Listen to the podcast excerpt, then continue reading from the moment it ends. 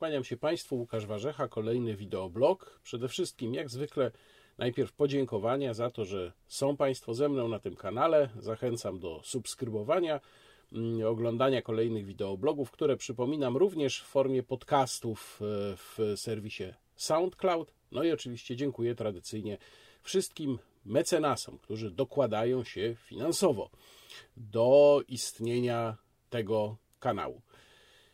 Zacząć muszę od y, sprawy, która wisi nad nami w momencie, kiedy nagrywam ten wideoblog, czyli w środę przed południem, czyli kwestia dalszego zaostrzenia lockdownu, no bo jak wiadomo, mm, jeżeli lockdown dotychczasowy nie działa, to trzeba zrobić więcej lockdownu. To znaczy, każde niedziałanie lockdownu jest dowodem wyłącznie na to, że tego lockdownu jest za mało. Tu bardzo ciekawa sprawa, bo w momencie, kiedy nagrywam ten e, film, już wiadomo, że liczba zakażonych e, raportowanych dzisiaj to jest prawie 30 tysięcy. No i taka ciekawa sprawa, ponieważ przez ostatnie dwa dni ta liczba była wyraźnie poniżej 20 tysięcy. No i to rodzi pytanie. Cóż się dzieje? To znaczy, czy wirus czekał z zakażaniem kolejnych osób posłusznie na moment, kiedy rząd będzie chciał większą liczbą zakażeń uzasadnić dalsze zamykanie wszystkiego? E, czy też może przyczyna jest inna? No, e, ja wierzę w to, że wirus jest bardzo inteligentnie skonstruowanym organizmem nieżywym, bo wirusy, jak wiadomo, traktowane są jako, jako część materii nieożywionej, e, ale nie wierzę w to, żeby był aż tak przemyślny. I nie jest to pierwszy raz, kiedy mamy do czynienia z takim dziwnym, niewytłumaczalnym w zasadzie w żaden sposób skokiem zakażeń, który się zgrywa z jakimś e, ogłoszeniem kolejnych kroków, kolejnych działań, z jakąś polityczną potrzebą.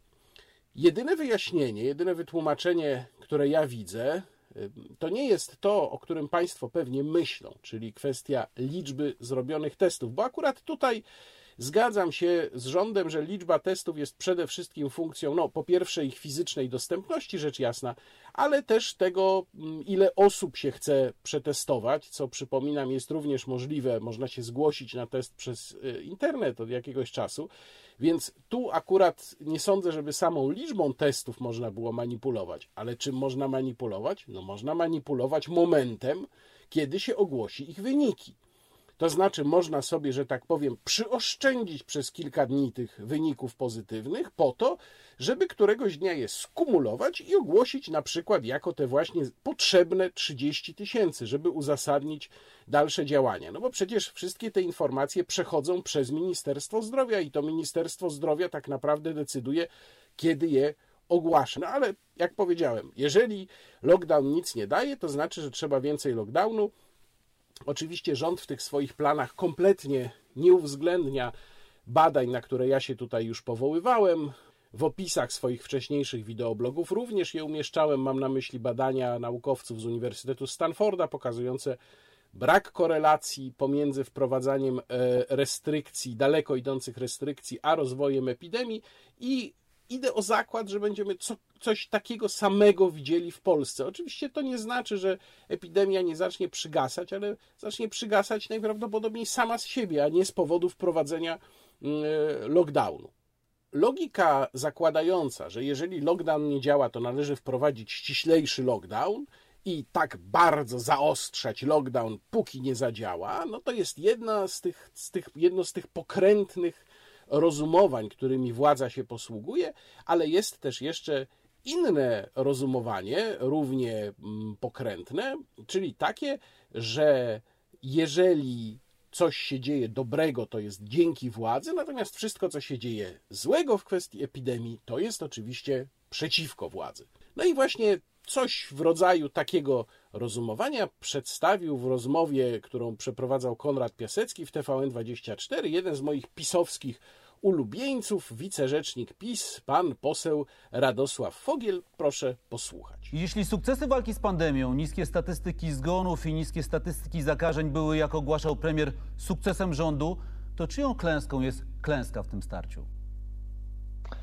Nie odtrąbiałbym tutaj klęski. Rzeczywiście sytuacja jest dziś dużo poważniejsza niż wiosną, ale ona jest poważniejsza wszędzie i to jest y, raczej niestety cały czas zwycięstwo y, koronawirusa niż klęska kogokolwiek. No, To, że dzisiaj- nie doszło u nas do tragedii, to, że nie doszło u nas do wyższego poziomu zgonów spowodowanych koronawirusem, to jest efekt skutecznej polityki rządu Zjednoczonej Prawicy. Pamięta pan te słowa? Panie redaktorze, doskonale pamiętam, doskonale e, pamiętam statystyki, doskonale znam też e, statystyki e, dzisiejsze i to, że cały czas mamy sprawną służbę zdrowia, że nie dochodzi do zatorów, że e, są otwarte szpitale tymczasowe, które były tworzone właśnie z myślą o takiej sytuacji, no to jest wszystko efekt polityki rządu. Wiem, do czego pan Tylko że, jeśli zmierza. wtedy, tylko, że jeśli wtedy, panie pośle, to, że nie doszło do tragedii i to, że nie doszło do wyższego poziomu zgonów, to było efektem skutecznej polityki rządu, to efektem e, jakiej polityki rządu jest to, że dzisiaj codziennie dochodzi do tragedii i doszło do tragedii e, e, zgonów w drugiej fali, dochodzi do tragedii zgonów w trzeciej fali, najwyższych w Europie, e, to e, je- jeśli tam to było efektem skutecznej polityki rządu, to dzisiaj e, te zgony i te tragedie są efektem jakiej polityki rządu? E, Panie redaktorze, zgony i tragedie nie są efektem polityki rządu i to przyjmijmy Nie, jako tam to wyjścia tam to było efektem rozmowa- skutecznej polityki rządu, to to, Tak. rozumiem, jest efektem nieskutecznej polityki rządu. Nie, panie, nie, panie redaktorze, jeśli będę mógł dokończyć e, zdanie, pewną myśl, to, to wtedy wszystko Proszę stanie bardzo. się jasne. E, Nie możemy zakładać, że dzisiejsza sytuacja jest efektem polityki rządu. Ona jest efektem działań koronawirusa. Drugiej... O panu Foglu to ja jeszcze będę mówił w czasie tego e, wideoblogu, natomiast to rozumowanie rzeczywiście no, wydaje się niezwykle przebiegłe. E, Wszystko co dobre, czyli działająca zdaniem pana Fogla służba zdrowia, to jest zasługa władzy, a jeżeli coś się dzieje nie tak, no to już wirus, prawda? Dlaczego ludzie nie żyją?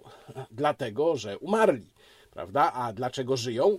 Bo rząd PiS walczy o ich życie skutecznie od tylu miesięcy. No to zobaczmy, jak skutecznie, bo chciałbym to w jakimś kontekście umieścić. Ja w ogóle lubię umieszczać w kontekście mm, różne dane. Spójrzmy, jak wygląda kwestia nadmiarowych zgonów, czyli tych zgonów, które wykraczają poza średnią z iluś poprzednich lat z podobnego okresu. Otóż y, Mamy tutaj przed sobą zestawienie. To, co Państwo widzą w tej chwili, to jest y, początek tabeli. Czyli jeżeli spojrzymy teraz, bo tabela jest ułożona według y, wielkości tak zwanej względnej zmiennej, podanej w procentach, jeżeli, która najlepiej oddaje ten rzeczywisty wzrost tego parametru. Otóż jeżeli spojrzymy na Polskę, to jesteśmy wspaniale na piątym miejscu 2826% względnej zmiany. Mm, Na piątym miejscu na świecie jesteśmy za Słowacją, Azerbejdżanem, Nikaraguą i San Marino. Jeżeli natomiast spojrzymy na tę nieszczęsną Szwecję z tą jej e, morderczą strategią darwinistyczną, od której się nasz rząd odcina, to tam zmiana względna wyniosła, uwaga, 26%. Widzą też Państwo w tej chwili wykres, który pokazuje, jak wygląda właśnie nadmiarowa śmiertelność, jak wyglądała w poszczególnych okresach, nie skumulowana, tylko właśnie w poszczególnych momentach, y, w krajach, w których epidemia szalała Brazylia, Stany Zjednoczone, Wielka Brytania, Szwecja oczywiście i Niemcy. No i tutaj widać, jak pięknie Polska sobie poradziła. Panie Fogiel, naprawdę wspaniale, to jest miara naszego sukcesu. I jeszcze jedna tabela, którą jak sądzę warto pokazać. To jest już miara bardziej bezwzględna, bo mówimy po prostu o e, liczbie zmarłych na e, milion mieszkańców i na milion mieszkańców Polska w tej chwili jest między Brazylią a Szwecją. 1316 osób, znów wielki sukces, miara sukcesu, panie pośle Fogiel, tak jest. Te stwierdzenia pana posła Fogla, zresztą, że służba dobrze, służba zdrowia dobrze działa, no są oczywiście wyjątkowo bezczelne. Służba zdrowia działa ledwo e, i tutaj myślę, prawdę mówiąc, głównie o służbie zdrowia dla tych, którzy nie cierpią na COVID. Nie wiem, czy Państwo śledzili tę sytuację, ale w Warszawie naprawdę rzutem na taśmę udało się uratować przeprowadzanie operacji w Instytucie Gruźlicy i Chorób Płuc, y, operacji na, pac na pacjentach onkologicznych, którym groziło to, że z powodu przekazania kolejnych łóżek dla pacjentów covidowych ich operacje nie będą mogły się odbywać. Na szczęście udało się zawrzeć jakiś kompromis z wojewodą mazowieckim, panem Radziwiłem, zresztą byłym fatalnym ministrem zdrowia, no i te operacje będą przeprowadzane, ale to naprawdę był rzut na taśmę, to wisiało na włosku. Także wszyscy inni pacjenci są nieważni, bo COVID to jest również miara waszego sukcesu, panie pośle Fogiel. No i teraz jeszcze dwa słowa na temat tego, co nas może czekać. Nagrywam ten wideoblog jeszcze przed ogłoszeniem kolejnych restrykcji, no ale można zrobić takie założenie, że jeżeli, jest coś głupiego do zrobienia, to władzuchna na pewno to zrobi. Nie sądzę, żeby pojawił się zakaz przemieszczania się, bo tutaj rzeczywiście Sąd Najwyższy, uwzględniając kasację mm, Rzecznika Praw Obywatelskich Adama Bodnara, no, pogroził władzy palcem i w obecnym stanie prawnym wprowadzenie zakazu przemieszczania się byłoby mm, bardzo ryzykowne. E, natomiast pewnie będą zamykać kolejne rzeczy. No i dlaczego oni będą je zamykać? Moim zdaniem jest to wyłącznie próba stworzenia pozorów, bo spójrzmy, jaką mamy w tej chwili sytuację. Od e, już chyba prawie dwóch tygodni mamy pozamykane praktycznie wszystko w dwóch województwach. Od y, ponad tygodnia mamy zamknięte wszystko w całym kraju. Mm, no i czy to odnosi jakiś skutek? Nie odnosi. Jeżeli mielibyśmy zamknąć to, co jeszcze jest otwarte, no to znaczy prawie wszystko, oprócz sklepów spożywczych, drogerii, no wrócilibyśmy do takiego stanu już prawie identycznego z tym, który trwał kilka tygodni na wiosnę ubiegłego roku, mniej więcej rok temu, czy to coś zmieni? Czy są jakiekolwiek dane wskazujące na przykład na to, że markety budowlane generują zakażenia i że ich zamknięcie przyniesie jakąś istotną zmianę w tempie rozwoju epidemii? Nie, oczywiście takich danych nie ma. Natomiast, jak powiedziałem, jeżeli coś głupiego można zarządzić, to ta władza to zrobi. Tego możemy być pewni. Chciałbym uświadomić Państwu, i nie wiem, może do kogoś z rządzących to dotrze również, co teraz powiem, jakie będzie miało konsekwencje, jeżeli rzeczywiście władza zrobi to, co zrobi, ale zacznę jeszcze od dwóch przykładów, które już mają miejsce, od dwóch rzeczy, które, które są problemem dla zwykłych ludzi od dawna, a które kompletnie nie dotyczą władzuchny. Pierwsza sprawa to są hotele. No, hotele, jak wiadomo, znowu zamknięte po krótkim okresie, kiedy pozwolono im działać, hotele, pensjonaty i tak dalej, znowu zamknięte, zamknięte praktycznie kompletnie, poza bardzo nielicznymi wyjątkami określonymi w rozporządzeniu. Co to w praktyce oznacza? To w praktyce oznacza, że przecież ruch po kraju nie jest zakazany, nadal są ludzie, którzy pracują na przykład podróżując, nadal niektórzy muszą odbywać podróże, to oznacza, że jeżeli w takiej podróży mm, gdzieś daleko od domu coś nam się stanie, zepsuje nam się samochód, albo będziemy mieli stłuczkę, dajmy na to 500 kilometrów od domu, to nie mamy gdzie przenocować nie mamy gdzie przenocować, bo wszystkie hotele są zamknięte i nie zrobiono żadnego wyjątku dla ludzi w nagłych sytuacjach życiowych. Bo po co? No przecież wiadomo, że władza nie ma tego zmartwienia. Jeżeli panu premierowi zepsuje się służbowy samochód, samochód służby ochrony państwa, jeżeli w ogóle jeździ jeszcze samochodem, a nie tylko lata, no to oczywiście SOP za chwilę podstawi inny samochód i proszę bardzo, pan premier sobie jedzie dalej.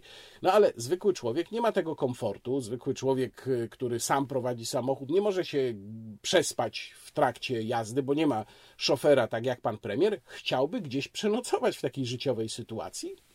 Nie ma gdzie.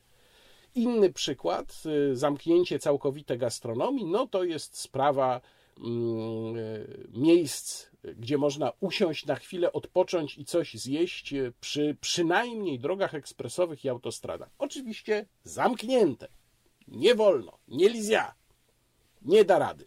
Mimo, że odpoczynek w podróży jest rzeczą potrzebną, ważną, e, mimo, że akurat przy autostradach i drogach ekspresowych nie byłoby tłumu, bo tam się po prostu nie dostanie nikt poza podróżującymi. Nie da się tam wejść z zewnątrz na te tak zwane mopy, czyli miejsca obsługi podróżnych, ale nie, nawet tego nie można otworzyć. No i teraz przechodzę do tego, co może zostać zamknięte, jeżeli władza zrobi coś głupiego. Jak powiedziałem, jeżeli się nad tym zastanawiamy, to ona na pewno to zrobi. Mam na myśli markety budowlane które oczywiście wpływu na epidemię nie mają zgoła żadnego, to w ogóle można w międzybajki włożyć, ale ponieważ trzeba coś jeszcze zamknąć, no już niewiele zostało do zamknięcia poza takimi bardzo podstawowymi sprawami, ale i tutaj jeszcze władza może pokazać na co ją stać, no to się zamknie markety budowlane. Tylko, że markety budowlane mają dwie funkcje. Pierwsza funkcja to jest obsługiwanie inwestycji i to inwestycji na ogół prywatnych, no bo oczywiście duży inwestor, który prowadzi jakąś budowę, on się zaopatrzył we wszystko wcześniej albo ma swoje sposoby zaopatrywania się w hurtowni bezpośrednio i tak dalej. Natomiast jeżeli ktoś e, na przykład remontuje mieszkanie i ma zamówioną ekipę na ten czas, albo jeżeli ktoś buduje dom czy wykańcza mieszkanie nowe, też ma zamówioną na ten czas ekipę. I ta ekipa przyjeżdża do takiego marketu budowlanego, żeby się zaopatrzyć w odpowiednie rzeczy, części instalacji elektrycznej, wodno-kanalizacyjnej, przełączniki do światła i tak dalej. Wiesz, markety budowlane mają być zamknięte, więc wszyscy ludzie, którzy zainwestowali w swoje własne y, budowy, przebudowy, remonty i tak dalej, mają zamówione ekipy, zostają z ręką w nocniku, zostają w polu. No ale co to władzuchnę obchodzi? Władzuchna przecież nie musi się tym przejmować, bo władzuchna se mieszka w hotelu na ulicy Parkowej, rządowym, prawda? Ale jest też druga funkcja marketów budowlanych, no jednak dużo ważniejsza jeszcze ważniejsza. To znaczy, jest to miejsce zaopatrywania się w niezbędne materiały, jeżeli komuś zdarzy się nagła awaria. Ja taką sytuację miałem e, trochę ponad rok temu, jeszcze przed epidemią, kiedy w okresie nieszczęśliwie, zresztą bardzo między świętami a Sylwestrem, e, nagle nastąpił przeciek z jednego z kaloryferów w moim mieszkaniu. No, przyjechał fachowiec, spojrzał, stwierdził, że tam jest potrzebna jakaś bardzo rzadka podobno część, której się dzisiaj już prawie nie stosuje. No i gdyby nie to, że objechał tam dwa czy trzy markety budowlane, wreszcie taką część znalazł, to ja bym został z tym wyciekiem.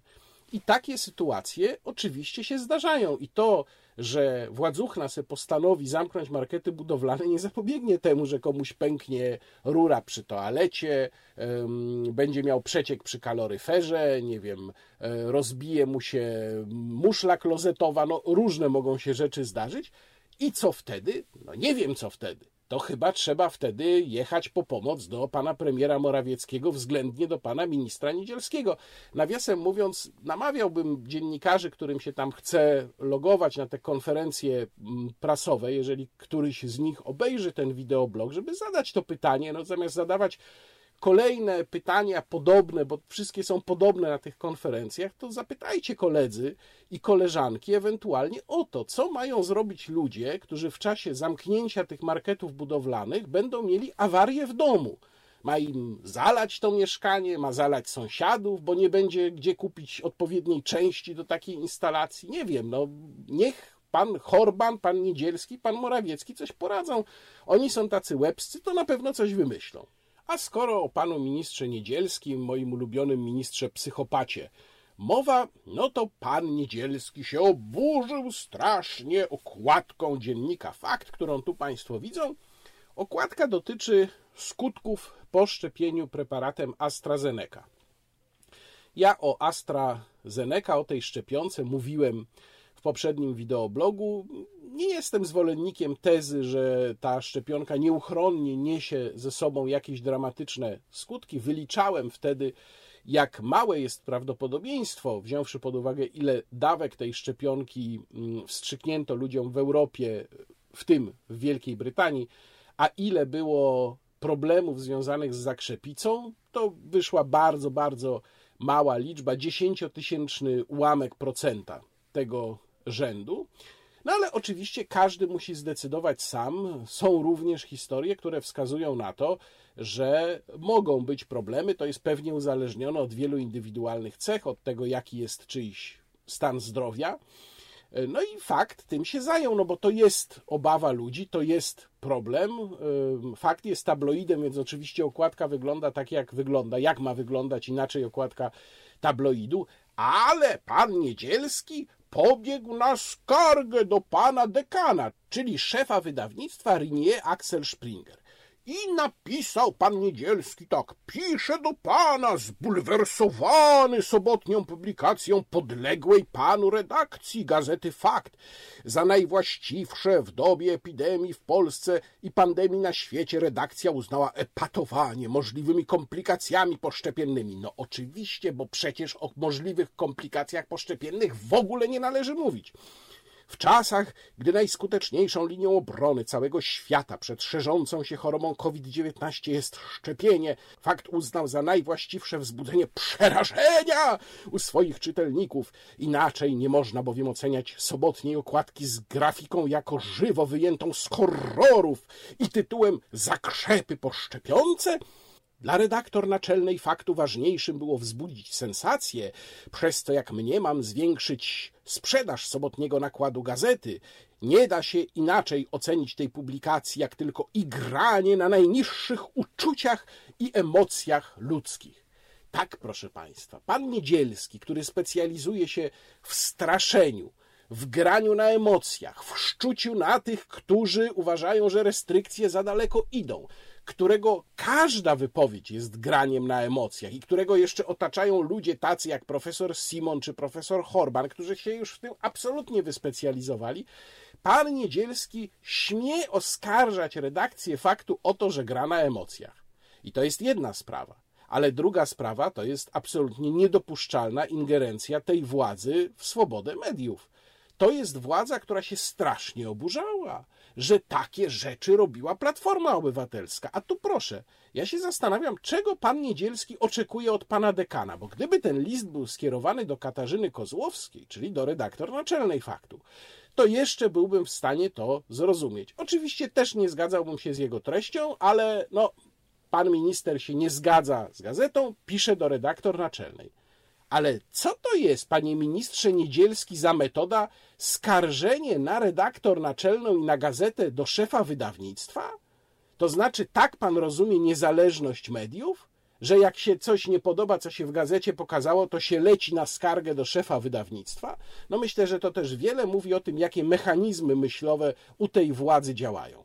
No i obiecałem jeszcze, że będzie o panu pośle Radosławie Foglu, czeladniku piekarskim, i to mówię absolutnie bez ironii, nawet bez złośliwości, bo piekarz to jest bardzo piękny zawód. W dodatku pan Fogiel pochodzi z bardzo, jak się okazuje, znanej rodziny piekarzy z Radomia, która ma wielodziesięcioletnie tradycje sięgające jeszcze początków XX wieku. Zatem pan Fogiel, mm, robiąc ten dyplom czeladniczy piekarski, no, mm, szedł drogą rodzinnej tradycji i ośmielę się powiedzieć, że wielka szkoda, że przy tej tradycji nie został, bo prawdopodobnie byłby całkiem niezłym, jak sądzę, piekarzem, no ale niestety poszedł w politykę i kiedy ja opublikowałem e, tweet będący komentarzem do wyroku, jaki zapadł w sądzie rejonowym w Białymstoku, wyroku na człowieka, który wyrzucił psa z ósmego piętra, pies zdechł, ten człowiek dostał półtora roku e, bezwzględnego pozbawienia wolności, plus jeszcze został zobowiązany do zapłacenia nawiązki, plus e, dostał kilkunastoletni zakaz posiadania zwierząt. No i napisałem, że jest to kolejny wyrok, który jest efektem swoistej prozwierzęcej poprawności politycznej, na co odezwał się właśnie pan Fogiel. I napisał na Twitterze: Skandal, przecież jak jesteś niekarany, to masz prawo wyrzucać zwierzęta z okien, wolność, wiadomix. I dodał emotikonkę Jak Państwo być może wiedzą, ja uważam e, operowanie emotikonami za wyraz e, umysłowego infantylizmu i sam tego niemal nigdy nie robię, poza jedną ikonką karetki, która czasem oddaje dobrze to, co myślę o niektórych opiniach pojawiających się na Twitterze. Oczywiście ten tweet pana Fogla jest kompletnie absurdalny, przede wszystkim jest e, głupawo-erystyczny, no bo nie chodzi przecież o to, że jeżeli ktoś jest niekarany, to ma prawo wyrzucać zwierzęta z okien. Chodziło tutaj o wymiar kary. Mm, no ale wiadomo, że pan Fogiel też nie wstawił tego tweeta po to, żeby podejmować jakąkolwiek dyskusję. To jest taka głupawa, prymitywna próba wykpienia innych poglądów.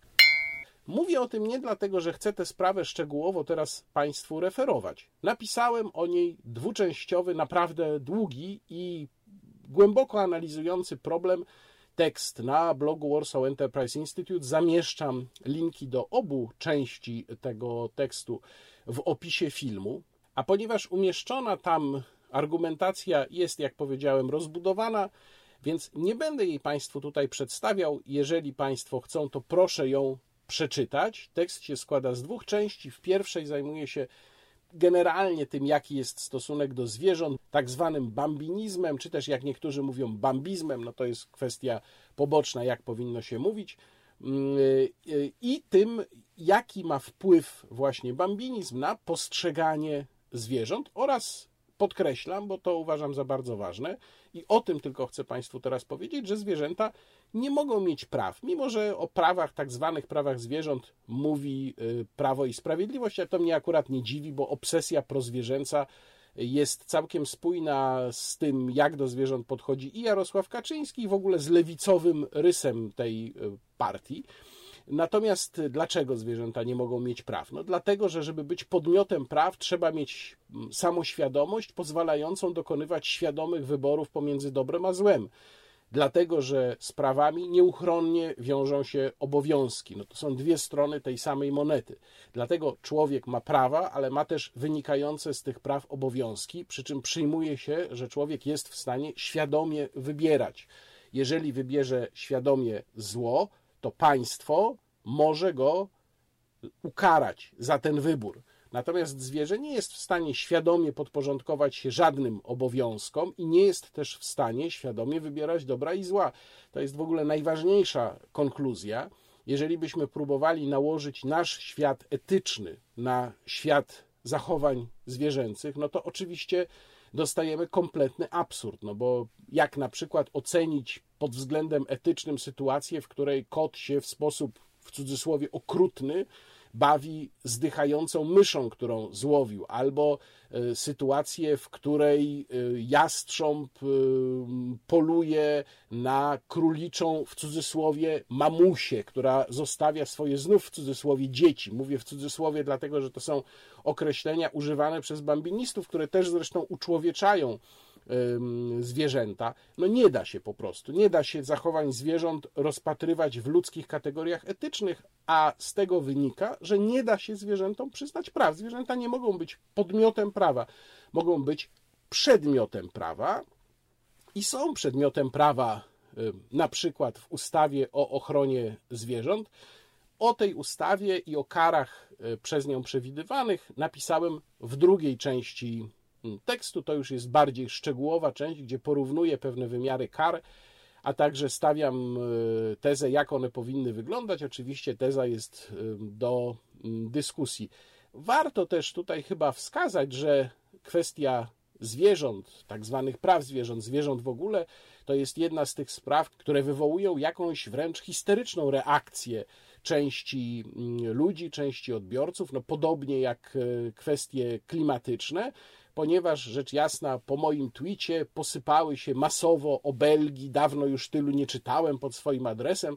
To jest też dosyć zabawne, że ludzie, którzy tam uwielbiają swoje kotki, pieski, swoje zwierzątka, w ogóle ach, zwierzątka, trzeba karać surowo za krzywdzenie zwierzątek, natomiast jeżeli tylko ktoś wygłosi inną opinię, to oni po prostu kipią nienawiścią do człowieka do człowieka. No do pieska na przykład nie mogliby kipieć nienawiścią, bo piesek żadnej opinii swojej nie wyrazi, więc oni nie mają się z czym nie zgadzać. Zatem zachęcam do przeczytania obu tych tekstów, a pana czeladnika piekarskiego Radosława Fogla serdecznie pozdrawiam z tą głęboką nadzieją, że być może jeszcze będzie mógł się w przyszłości odnaleźć w swoim wyuczonym zawodzie, a ja będę miał okazję, mm, będąc w Radomiu, wstąpić do piekarni firmy Fogiel i Fogiel i kupić być może bezpośrednio z rąk pana Radosława Fogla jakąś pyszną bułkę czy wspaniale wypieczony chleb. Przypominam, firma z wielkimi tradycjami w Radomiu.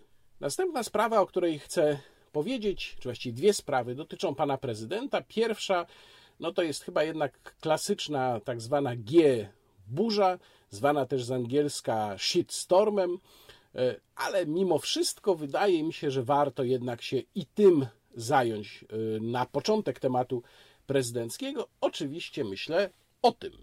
Szanowni Państwo, na podstawie artykułu 138 Konstytucji Rzeczypospolitej Polskiej oraz ustawy o orderach i odznaczeniach postanowieniem prezydenta Rzeczypospolitej Polskiej za wybitne osiągnięcia sportowe, za promowanie Polski na arenie międzynarodowej Krzyżem Komandorskim Orderu Odrodzenia Polski odznaczony został pan Robert Lewandowski.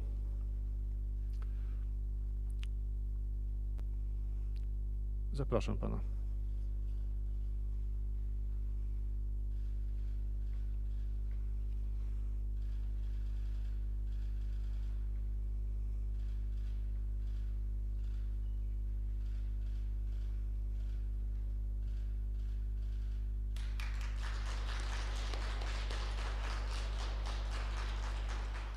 Pan Robert Lewandowski, odznaczony przez pana prezydenta. Ja zamieściłem jeden krytyczny tweet na ten temat, ale uwaga, ten tweet nie dotyczy, tak jak oburzenie opozycji, w tym przede wszystkim Magdaleny Środy, nie dotyczy samego przyjęcia odznaczenia przez pana Roberta Lewandowskiego. Bo tutaj jestem zdania, że absolutnie nie wolno mieć do pana Lewandowskiego o to pretensji. Co więcej, być może Państwo to wiedzą, na pewno wiedzą to ci z Państwa, którzy kojarzą moje teksty na ten temat, a było ich sporo i moje opinie na ten temat. E, jestem zwolennikiem tego, że jeżeli prezydent przyznaje odznaczenie, obojętnie który to jest prezydent, to jest to odznaczenie tak naprawdę od Rzeczypospolitej. I absolutnie jestem przeciwnikiem akcji nieprzyjmowania odznaczeń od tego czy innego prezydenta, oddawania odznaczeń. Po prostu tak nie wypada robić. Oczywiście są, jeżeli ktoś nie chce się koniecznie pokazać z panem prezydentem Andrzejem Dudą, są dyplomatyczne sposoby, żeby tego uniknąć. Zawsze można wymówić się, nie wiem, chorobą albo sytuacją życiową i po prostu nie przyjść na wręczenie takiego odznaczenia, chociaż no to raczej nie jest przypadek pana Roberta Lewandowskiego, bo on tu był jedynym odznaczanym. E, można tego uniknąć, natomiast nie wypada po prostu nie przyjmować odznaczenia przyznawanego obojętnie przez którego e, prezydenta. Więc moja pretensja nie dotyczyła tego, że pan Robert Lewandowski przyjął to odznaczenie.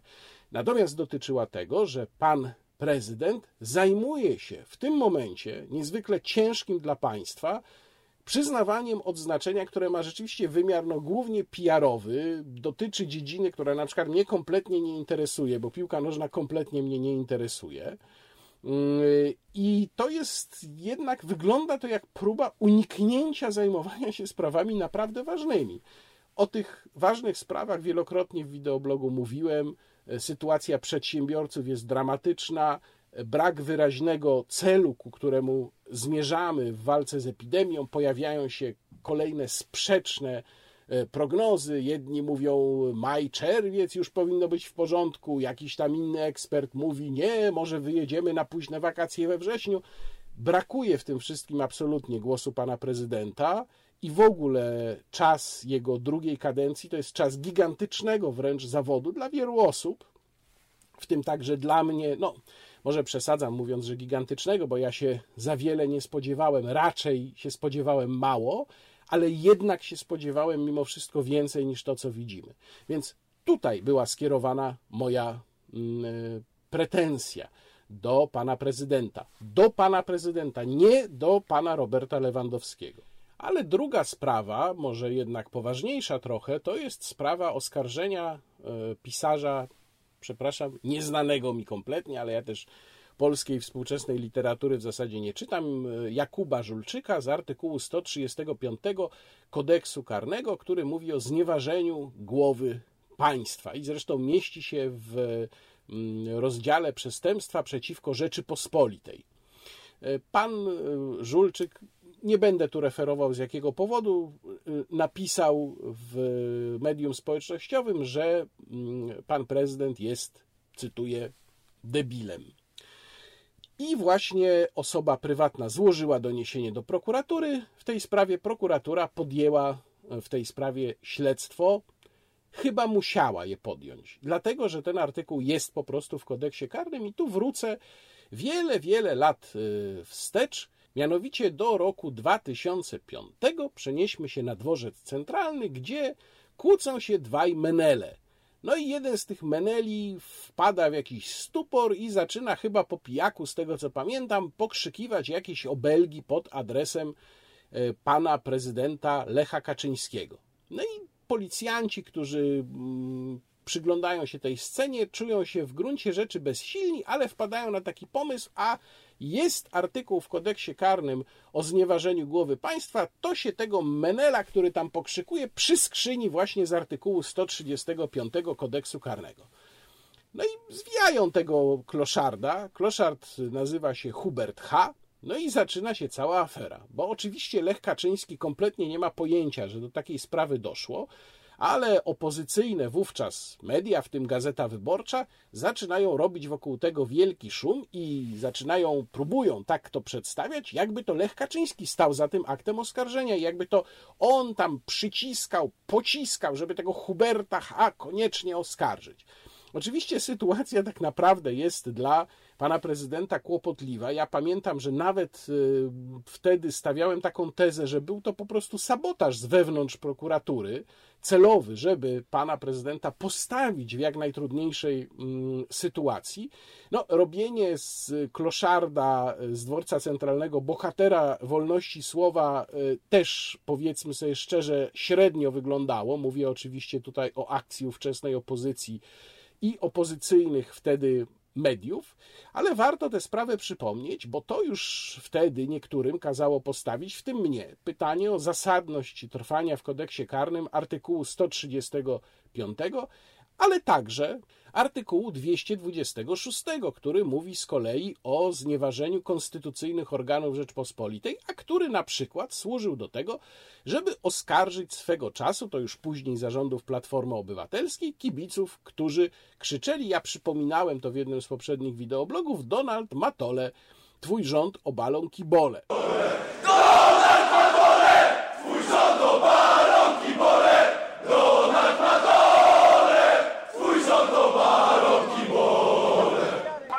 Właśnie określenie Donald Matole też było tutaj pretekstem do tego, żeby skierować akt oskarżenia z artykułu 226 kodeksu karnego.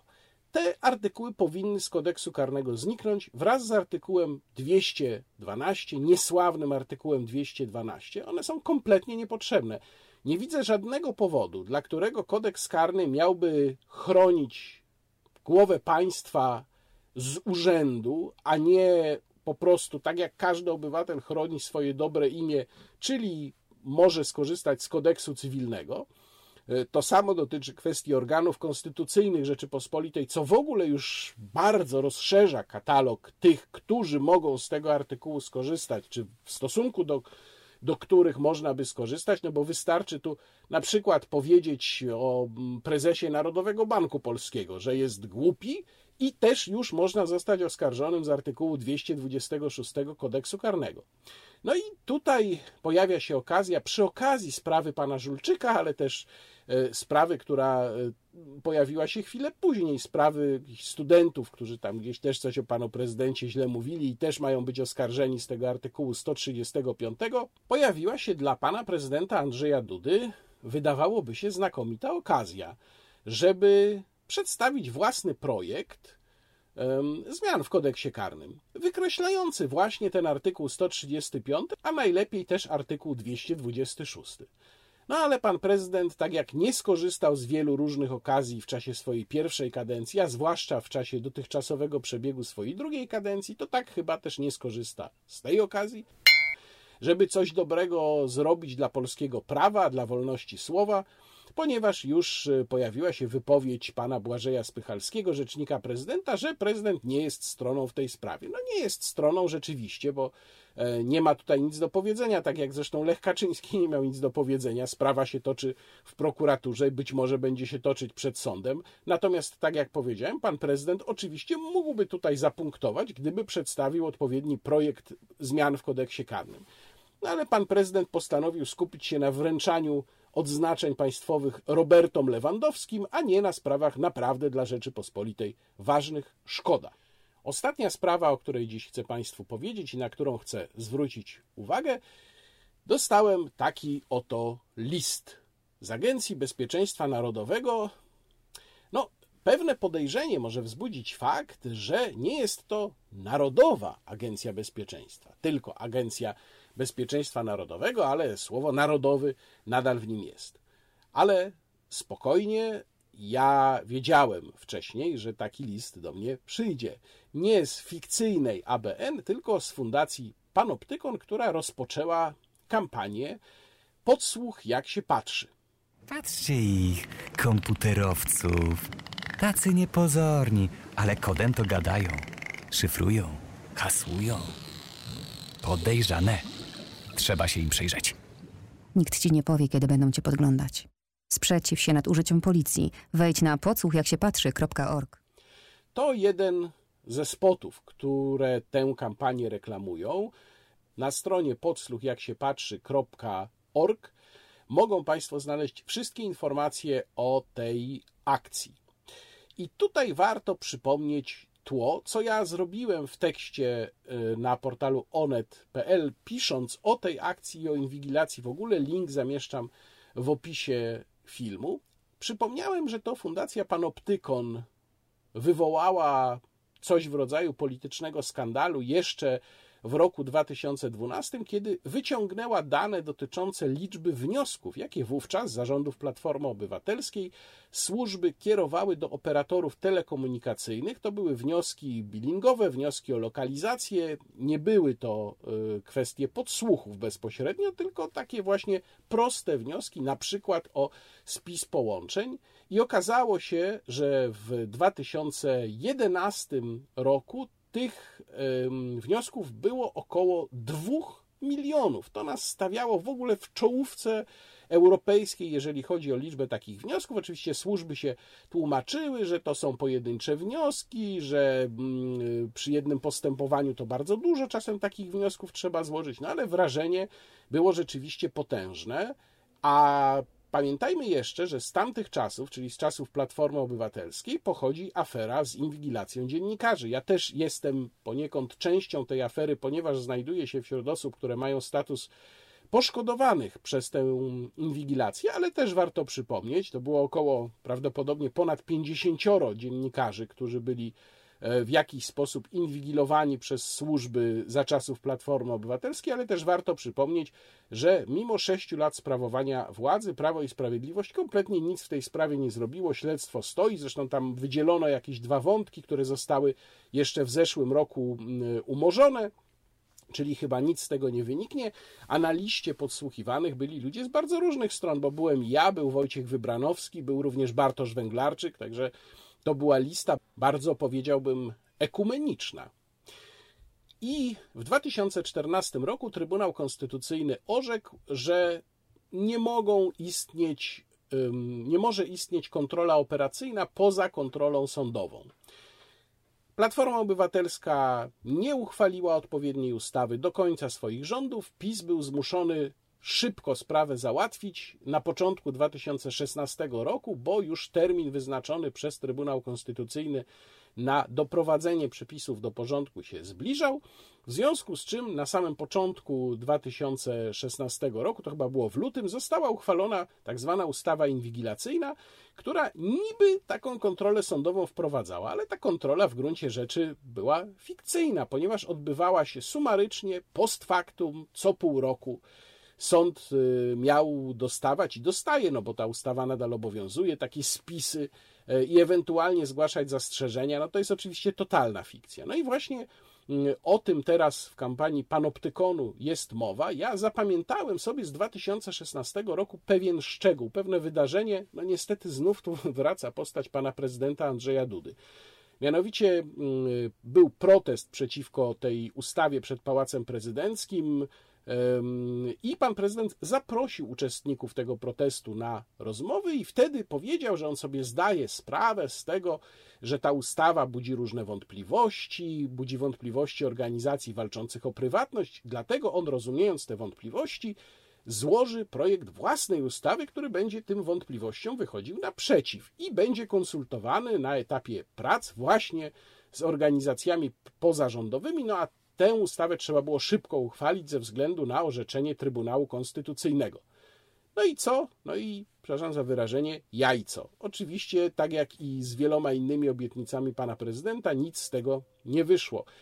Ja natomiast polecam Państwu stronę, na której Fundacja Panoptykon promuje swoją akcję. Tam, jeżeli się Państwo zgadzają z wydźwiękiem tej akcji, to można podpisać mm, petycję.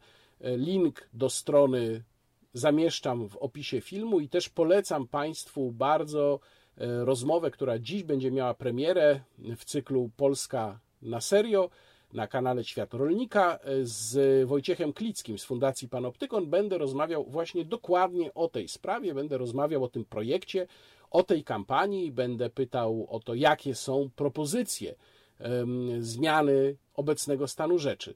Natomiast e, tym z Państwa, którzy mówią uczciwi, nie mają się czego bać. Chciałbym powiedzieć, że to tak nie wygląda, ponieważ jeżeli służby mają pełną łatwość sięgania po techniki operacyjne, to będą po nie sięgać po prostu dlatego, że taka jest ich natura. A tu przypomnę, bo warto to jednak wiedzieć, y, i o tym panoptykon właśnie pisze na stronie swojej kampanii, że jest aż dziewięć instytucji, które prowadzone są do prowadzenia e, czynności operacyjno-rozpoznawczych, to w tym są podsłuchy.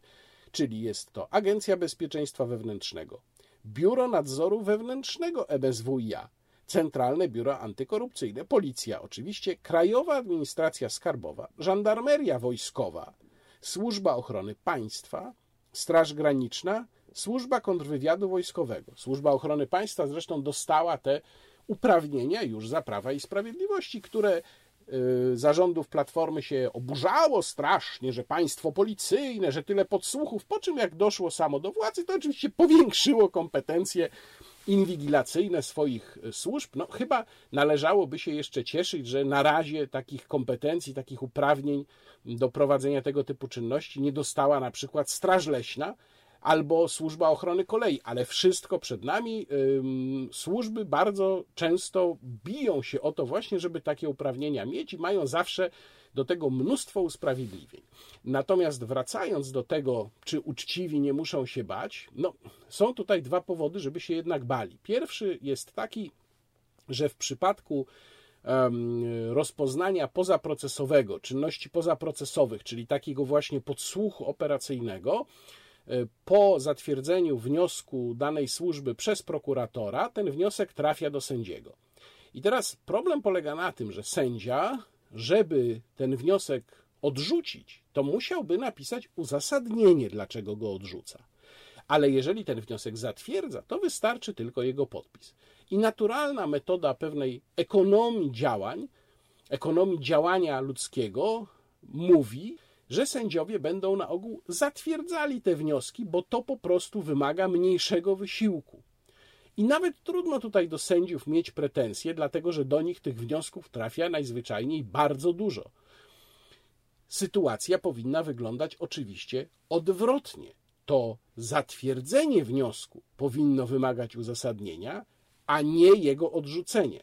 Stanem domyślnym powinno być odrzucenie wniosku, ponieważ inwigilacja powinna być czymś absolutnie nadzwyczajnym, powinna być środkiem wyjątkowym dla służb, a nie jego zatwierdzenie.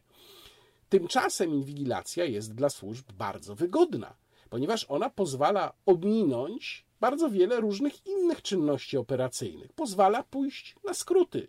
Zyskuje się dowód w postaci podsłuchanej rozmowy i koniec. I w zasadzie już nic więcej nie trzeba robić, no bo jaki dowód może być mocniejszy? Tylko dzieje się to niestety kosztem prywatności obywateli. Co więcej, nie wyobrażajcie sobie Państwo, że to jest tak, że uczciwy nie musi się bać, no bo nic przecież nie zrobił, nie złamał prawa. Problem polega na tym, że przy bardzo dużej łatwości stosowania technik operacyjnych i przy słabej kontroli nad tym, co z tego stosowania technik operacyjnych wynika, służby będą się dowiadywać o różnych rzeczach, które niekoniecznie wcale są złamaniem prawa, ale mogą być na przykład dźwignią do tego, żeby kogoś szantażować. No przecież na przykład zdrada małżeńska czy korzystanie z usług prostytutek no, nie są w Polsce zakazane, prawda? Prawa się nie łamie. A jednak są to tak zwane kompromaty i to dla niektórych bardzo mocne kompromaty. Jeżeli one trafią w ręce służb przy tak dużej łatwości używania technik operacyjnych, to co się z nimi dalej może stać i w którym momencie zostaną użyte, nie wiadomo, ale mogą być takie sytuacje. I to daje służbom również nieproporcjonalnie duże przełożenie na także polityków, nie tylko na osoby prywatne, nie tylko na przedsiębiorców, zwykłych urzędników, ale także na polityków. A zatem ja namawiałbym Państwa do podpisania petycji Fundacji Panoptykon, żeby ten stan rzeczy zmienić.